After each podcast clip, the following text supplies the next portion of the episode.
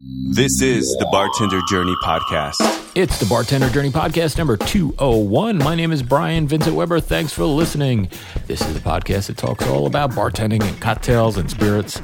Well, this week on the show, we'll be talking to Brian Hoefling. I spoke to Brian during San, San Antonio Cocktail Conference about his great book, Distilled Knowledge The Science Behind Drinking's Greatest Myths legends, and unanswered questions. But before we get to that, I'd just like to tell you a little bit about uh, where I'll be next week and what you expect, what you can expect to hear on future episodes of Bartender Journey. So, this past Monday, just a couple of days ago, as I record this, I did not know that in less than a week, I'd be traveling to Mexico as a guest of Patron Tequila. I'll be flying down there on Monday, February 20th, and we'll be staying at the Patron Hacienda where they actually make the tequila. And I've spoken to other people that have been on this trip, and every one of them has told me it's an amazing experience. And I just can't wait, can't wait. So, uh, yeah, hopefully I'll get a podcast out to you next week. Uh, I'll be traveling, but if I have time in between being behind the bar and leaving uh, for the airport at four o'clock in the morning on Monday.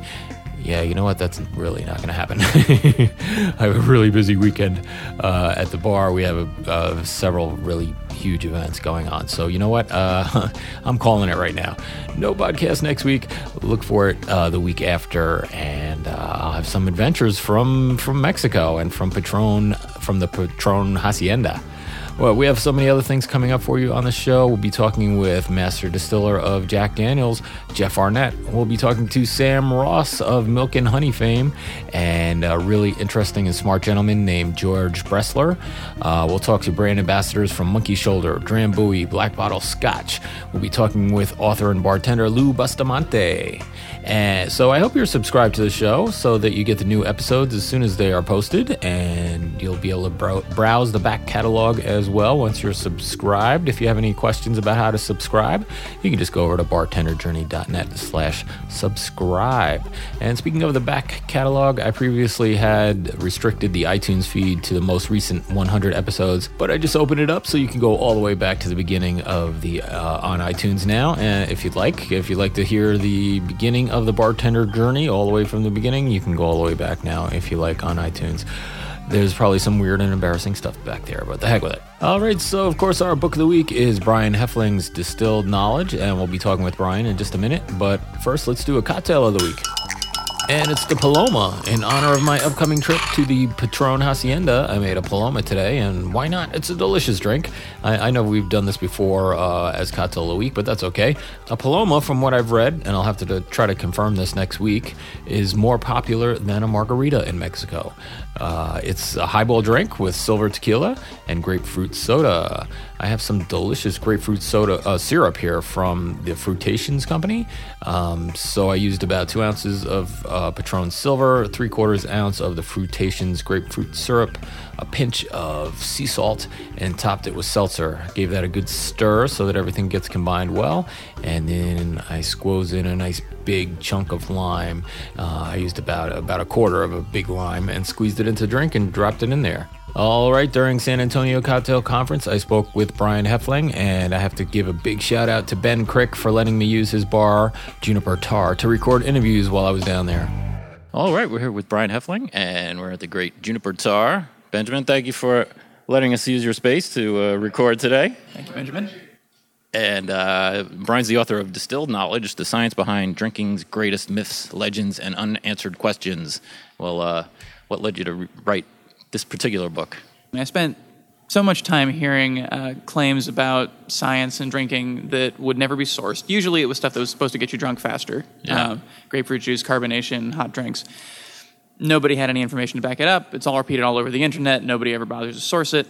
By about the third time, then I found myself trying to find hard scientific information, reading up Google Scholar papers and, and that sort of thing. I, it, it kind of hit me why has nobody put all this stuff in one place? The information's out there. Um, for the most part, it's just buried in hard to find and very dry scientific papers. Um, and somehow nobody had made the coffee table book version of that yet. Right. No, people put things that aren't true on the internet. I've never heard of that. well, the, the weirdest thing in this case is people were mostly putting stuff that was true on the internet. They just hadn't bothered to trace out the fact that it was true. Fact check it. Yeah, yeah. Yeah. And uh, so you have a bartending school, yeah? Uh, not bartending schools per se. It's uh, it's not targeted at training people to serve behind a bar. It's more um, targeted at people who are interested in learning to make cocktails at home. Okay. So it, it's sort of it's an it's a bartending service. It's an events planning service, but the signature is cocktail lessons. So you know people are interested in doing whiskey cocktails for their birthday or themed cocktails for a wedding, engagement party, or something like that. That's the kind of stuff that we do. Right. Yeah, I think there's a lot of opportunity with that, with like little cocktail classes for a bachelorette party or you know things like that, right? It's uh, done very well with bachelorette parties. I have to say. Yeah, you know, I bid on a job like that, but um, it wasn't for a bachelorette party, but a different event, and uh, but for for consumers, you know, not for bartenders. They wanted to learn how to make cocktails, and uh, I guess I bid too high because I didn't hear back from them. But I, you know, I'm not going to go out and do it for twenty bucks an hour, you know. Oh, of course not. Of course not. It's both the, the service and the expertise you're providing. Exactly.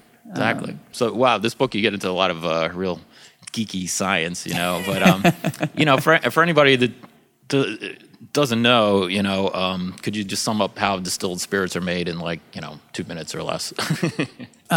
Sure. So, shortest possible version. Uh, distillation doesn't add anything uh, in terms of ethanol. Everything, all the ethanol you're going to get in your drink is created by fermentation in the first place.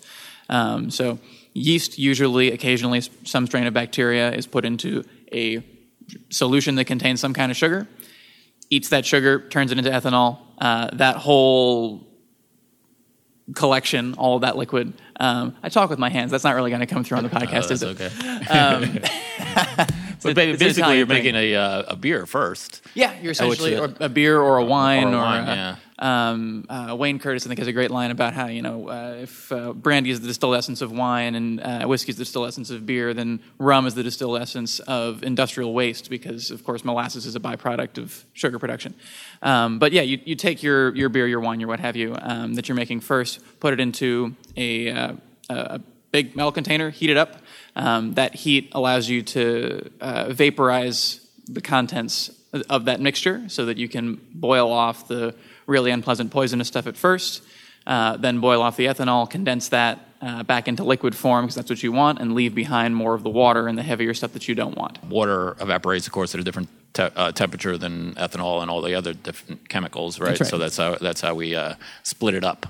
So therefore, Exactly. the um, so then um, and usually it'll be distilled twice, yeah, because Right. the, the Uh, first be- time Because getting it from beer strength to liquor strength takes, you, you got to do this a couple of times. And as you're boiling it off, you're not, it's not a perfect division. You know, every, you know, cubic inch of vapor that you're getting is going to contain some blend of chemicals. It's just going to be uh, heavier on the acetone at a certain spot, and then heavier on the ethanol, heavier on the water, and so forth.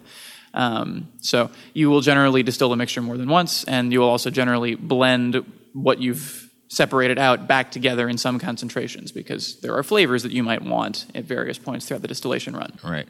And uh, so yeast plays a big role in this. And uh, Huge role. I didn't know until recently how what a big effect it has on the final outcome, the different yeast strains. And uh, some people will use naturally occurring yeast, and some will have proprietary, and they have, some will keep it in a safe offsite, uh, off-site, case, you know, so they can reproduce it if there were a fire. So that that was really interesting. Oh, absolutely. I mean, there there are whole banks of just various yeast cultures that have been carefully collected over the years. That uh, you know, some for historic styles that people have been able to to identify, um, which is useful if you want to start making something in that style, and nobody's really doing it right now. Um, but yeah, the the flavors that are provided by yeast are incredibly uh, numerous. If you ever have like a banana taste that comes up in a rum or a beer, it's it's being made by the yeast. You know, that's it's not coming from the sugar and it's not coming from the barrel. It's coming from the, the microbes. Wow. And you actually have a flavor wheel in the book for different the different tastes that you get from different types of yeast. I've never seen that before. It's really interesting. Uh, As far as I'm aware, that is the first one ever made, um, Yeah. and it's probably my favorite image in the whole book. Yeah. Uh, that that was a lot had to go into making that, and of course, there's a lot that got left out because Yeah. There's thousands of different chemicals that the yeast produce. But Hmm. I, I think what we came up with is, is fairly representative of the different strains that are most common in fermentation. Well, we should talk about the images in the book because it plays a big part in the book. They're really, really cool. Sure. So, uh, what's the gentleman's name who did them? Leandro Castelao, uh, man is absolutely brilliant. Uh, he's been nominated for a Latin Grammy. Like he was, uh, he was an absolute delight to work with. Um, yeah, And yeah, they really, uh, they really bring a lot to the book. The uh, illustrations and they're really, really cool. They're so I guess we would call it the infographic style, right?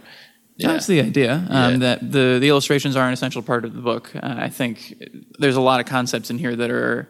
You know, it's it's one thing to read 300 words that I've written and try to get your head around. It's something else entirely to see. Okay, here's, uh, you know, I th- we've got, for instance, the the chain of production for brewing beer. You know, and it's okay. So having now read this whole chapter on fermentation, I'm still not entirely clear on how beer is made. Oh, great! Here's a picture. Yeah. Uh, just enough text. You know, th- this is everything that I need to know to understand how it gets from grain into my bottle. Right, right. Yeah. Speaking of beer, and actually, I don't think you brought this up in the book, but um, I'm always curious about the effect of temperature on, like, say, bottled beer or keg beer. You know, because you know s- it comes usually if you buy cases of beer at a bar, it comes. It's not cold. Maybe you put it in the cooler, maybe you don't. You know, what happens if you take it out of the cooler, put it back in? You know, so I'm uh, curious about that. Interesting question. Depends on the, the temperatures that it's been exposed to, how much effect there would be. Um, if you're going between cold and room temperature in a you know an airtight container, then you might be um, undissolving and redissolving some of the carbon dioxide that's you know in the beer. But that would probably be the extent of it. If it was exposed to really high temperatures, then you might be in danger of you know, initiating some kind of chemical transformation where you're breaking down some flavors in there that you don't want necessarily to be broken down or forming new ones that you also don't necessarily want. Um, this is easier to tell with sort of distilled spirits um, because they tend to be exposed to light or heat for longer periods of time. Uh, once a bottle is opened, you know, depending on the spirit, you might not be finishing it right away. There is you know, traceable, documentable change that happens over the course of the lifespan of a given bottle of spirits, particularly if it's stored in a hot environment or a very bright environment. Yeah, yeah, you brought that up in the book, and I, and it's something that you know it's sort of like in the back of everybody's mind. It's got to be changing at some you know once you open that bottle of whiskey, it's got to change over time after you open it, or even and then you say even in the bottle before it's open, it'll change a little bit. Uh, it certainly can. Um, it, it- there, obviously, it's more so once it is open because you have greater chance for evaporation, greater chance for adding oxygen and sort of oxidizing some of the chemicals that you might want into others that you don't want. Uh, changing the, ta- the that lovely taste of ethanol into that slightly less lovely taste of acetic acid. Less lovely, at least in this context. I mean, vinegar is perfectly fine, but not necessarily when it's in your scotch, right? Like, So yeah, I wanted to ask you that actually. What exactly is oxidation? I, don't- I don't know the definition of it. Uh, neither do chemists. Um, unfortunately, there's a few different definitions that have been offered over the years, and uh, it depends on who you ask. But the short version is there there are sort of two categories of related and uh, contrary chemical reactions: oxidation and reduction. Basically, if you oxidize something into something else, then you would need to reduce that something else back into the first thing. That's so they're they run in opposite directions. Um, oxidation has been variously defined as oh and i'm probably going to get this wrong but let's see uh, adding an oxygen atom to it which is where the name came from in the first place um, and certainly exposure to oxygen tends to result in oxidation type reactions but it has also been defined as removing a hydrogen atom or adding electrons to it and i might have gotten that backwards um, Oh, wow. but in any case it's uh, so it's done on the it- molecular Oh, oh, yeah, molecular level. absolutely. I mean, it- it that is- word's hard to say. Molecular. molecular. um, it- it's the process by which uh, a lot of organic chemical reactions take place. Uh, breaking down ethanol in your body is an oxidation reaction. Ethanol gets oxidized into acetaldehyde, which is a, a chemical that also shows up in distilled drinks. Sometimes it has sort of a light grassy flavor. In high concentrations, it's very unpleasant. It's a chemical irritant, probably a carcinogen. But fortunately, your body breaks it down very rapidly into uh, acetic acid, which is vinegar Okay. um, which is a, a little bit less bad for you and a little bit easier for your body to handle. But that too is an oxidation reaction. So ethanol gets oxidized twice um, before it gets fed into the acetic acid cycle, which your body can deal with pretty easily. Okay, wow. Complicated answer. so the uh, but that kind of brings us to um, angel share. So it, the, when a spirit is aged in uh, a wooden barrel, angel share is what's evaporated between the time you put it in and take it out. So I, I always assumed that since al- alcohol evaporates at a lower temperature, that would be what would evaporate first, and so for and for that reason, when you take it out of the barrel, it's going to be a lower proof than when it's put in. Um, but you mentioned the the environment uh, has some effect on that. Actually, It, it does vary climate to climate. Um, it depends not not just on the temperature, but also on the humidity, how much water there is in the air. Um, Sometimes uh, an aging spirit will lose relatively more ethanol. Sometimes it will lose relatively more water. Um, but in general, any spirit that's aging in a barrel, anything that's that's kept in a barrel that's liquid will lose some of its volume to evaporation over time. If you've ever seen um, like a balsamic vinegar aging process, they uh, it's 17 years or something like that, and they use a bunch of different barrels over the course of it, and the barrels get smaller and smaller and smaller because they're losing vinegar to evaporation, and they're trying to keep the barrels relatively full as the aging process goes on. Oh wow, I didn't know that. I, I don't think the uh, balsamic vinegar that I buy for $1.99 is aged that long. no, no, probably not. But uh, speaking of barrels, you know, it's interesting how they were originally just used to store and ship the stuff. You know, nobody gave much thought to uh, the effect on the uh, on the liquor itself. But you know, and then on the other on the other hand, since that's been discovered, nobody's come up with a better way to make whiskey. Uh, no, but not for lack of trying. Yeah. Um, there are people who make uh, who try to sort of rapidly age whiskey using uh, like wooden lattices that they make out of barrel quality wood. Um, so if you imagine, you, they, they sell some some kits like this that you can make at home. So if you have a, a big mason jar and a sort of honeycomb of wood that you can stick into it, um, so you're maximizing the surface area, the exposure of the alcohol to the wood. Um, there are certain things that we know that barrel aging offers that that does not necessarily offer. Um, there's something nice about uh, multiple seasons of expansion and contraction into the wood, changing in temperature and humidity, and, and the way that that affects the interaction of the alcohol with the wood flavors.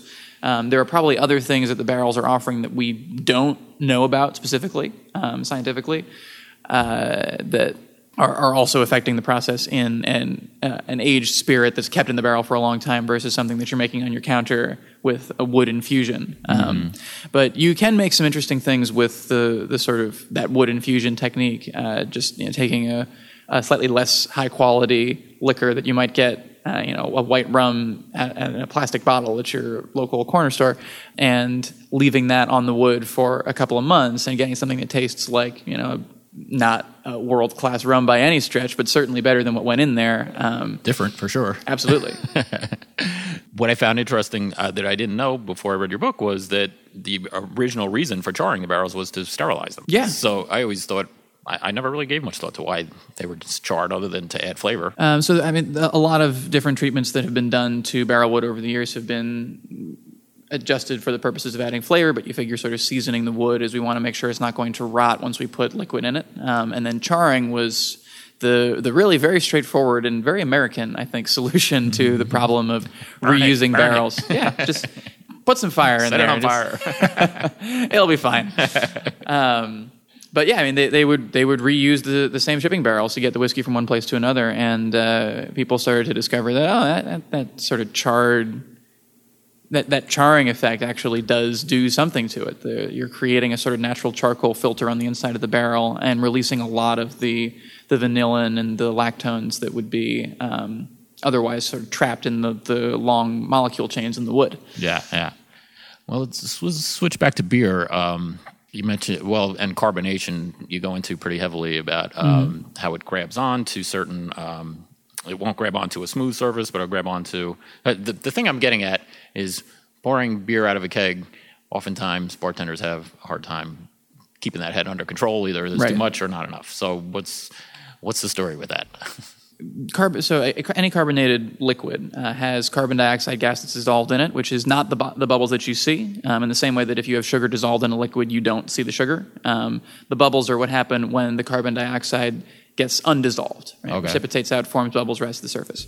Um, so if you're losing control of the head, essentially, it means either the, the bubbles are coming out too fast, too many of them, that could potentially be a problem with the keg or a problem with the, the speed at which you're doing it or the way that it's uh, the extent to which it's getting exposed to the air.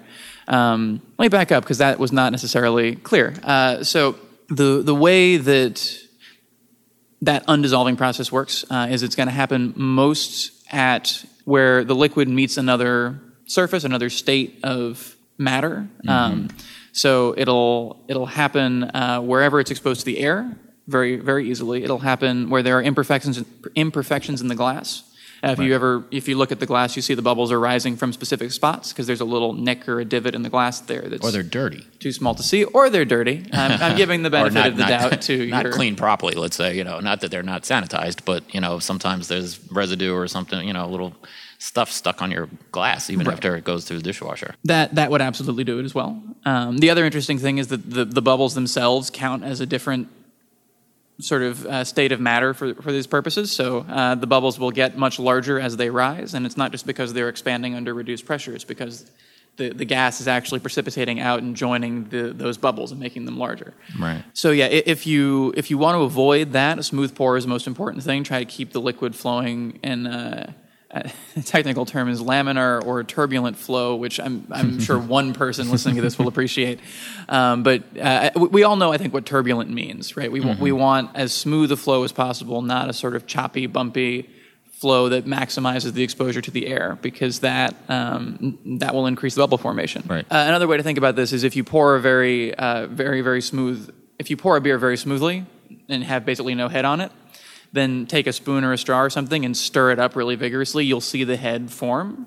Um, try to imagine the things that are happening when you're stirring the beer that way, that sort of vigorous jostling, all that air getting in, um, and try to avoid that as much as possible when you're pouring the beer. Right, right. Well, speaking of uh, head, uh, let's talk about egg egg cocktails. Yeah.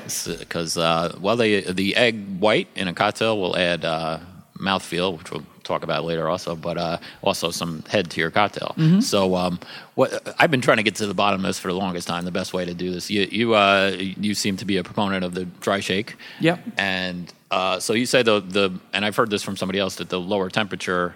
Uh, so you're shaking without ice with the egg white first, and the Yeah. lower temperature leads to better emulsification and um, more head, right? Or rather, so uh, the- shaking the higher temperature. or the, or the higher temperature. Sorry, Yeah. the, the colder temperature would, would prevent it. Right. Uh, so basically, the, the process of um, shaking an egg white to change the texture and mouthfeel of the drink is uh, the egg white's got a lot of you know long protein chains in it um, that naturally are kind of folded up on themselves.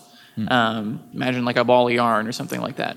And the shaking process, what you're trying to do is stretch those out, open them up so that you can uh, build a sort of, so that you can build that foam essentially, so that they can serve in the role of uh, trapping that air, um, trapping that gas with a not quite solid but much sturdier film around. And this, this is basically what foams are in general. Is you have some kind of long fatty chain or protein chain, some kind of organic molecules that are long enough and, and sturdy enough and bond with each other well enough that you can actually trap gas inside of them. It's how beer foam works. It's how egg cocktail foam works. It's how soap, soapy foam in a you know in a sink or bubble bath works. To to make the egg proteins maximally effective for that, you want them to be as much unfolded as possible. Okay. Um, and they don't unfold as easily when they're very cold. So this is the the reason the reasoning behind the dry shake is you want to open them up as much as possible, get that sort of vigorous shaking action going before you chill the cocktail. Right. Okay. The problem I find with the dry shake is it doesn't make a good seal in your shaker. it tends to leak a lot of times. I guess the, the cold helps constrict the tin and it.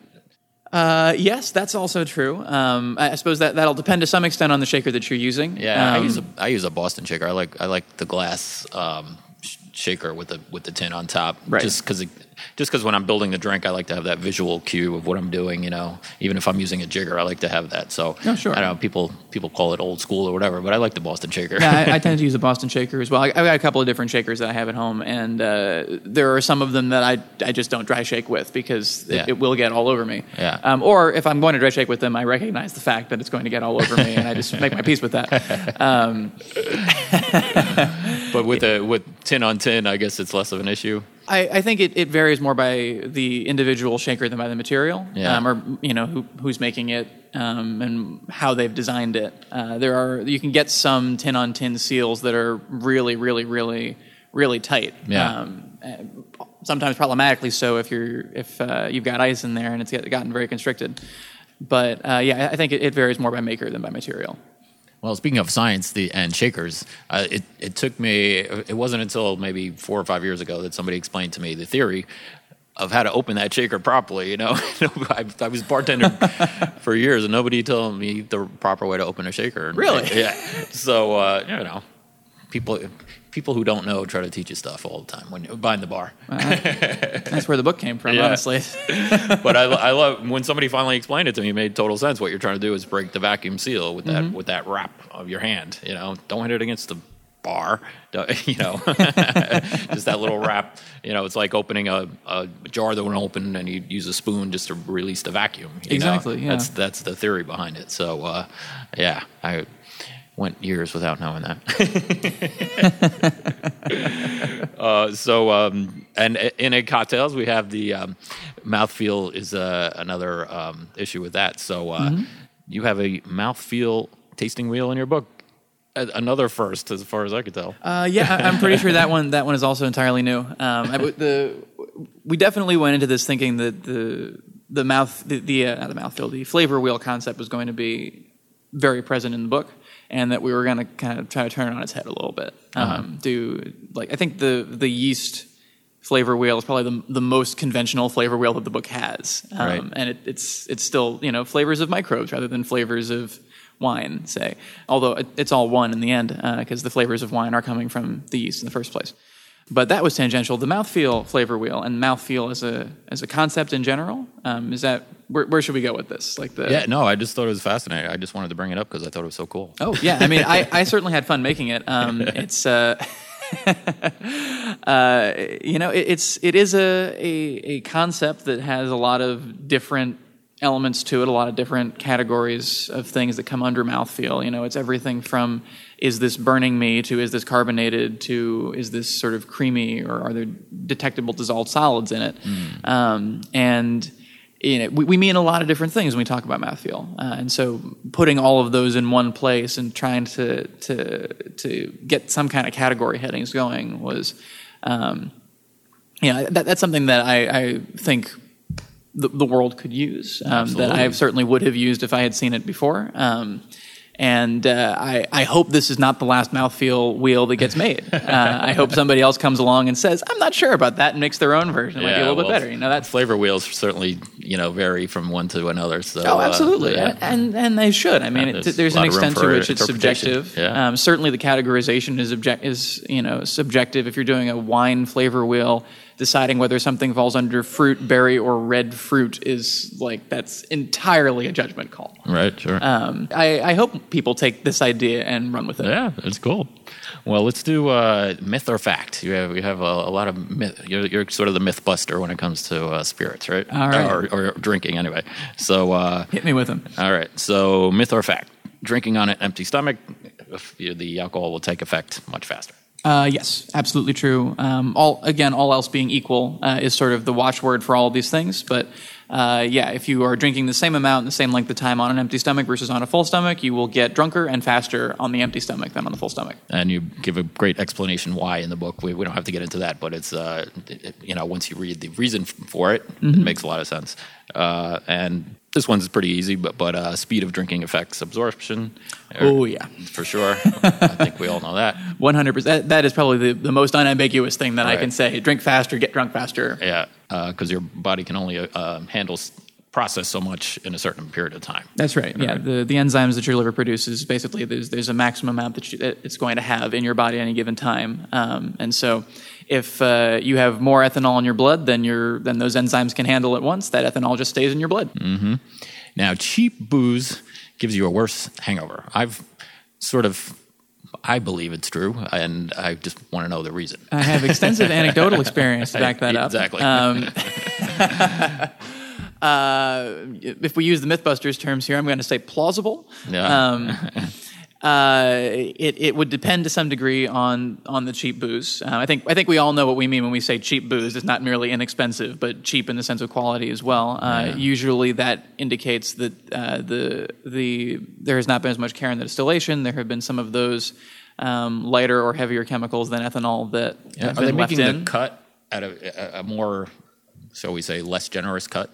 or Uh, it- it- yeah, probably. probably The- getting more of the heads in than should be in there? I, I would wager that that's happening a lot. So Yeah. you're probably getting more acetone, more Yeah. more acetaldehyde. I mentioned earlier that that's that sort of unpleasant, irritant, carcinogenic chemical. That's the intermediate product in your body's ethanol metabolism. That's part of distillation too. Is you know that's that's part of the heads. That's one of those chemicals that shows up in the, the early part of a distillation run. You might get more of it uh, if you make your cuts more just do- generous. if they're doing that to save up to get a greater yield, so they can sell it for less. So they're making the cut much uh, wider, I guess you'd say. I would wager that that's absolutely happening, uh, especially, and that's very probably easier to get away with in some clear spirits. If you're drinking really, really bargain basement vodka or gin, um, Yeah. there's a very good chance that they've been doing exactly that. Um, and uh, the other thing that I, I, I suppose we're talking about heads, I ought to mention is methanol, because that'll also show up in the heads of a, of a distillation run, uh, and that one, you know, is is definitely going to be unpleasant for you waking up in the morning. Um, ethanol is sort of rather more poisonous, uh, unpleasant cousin.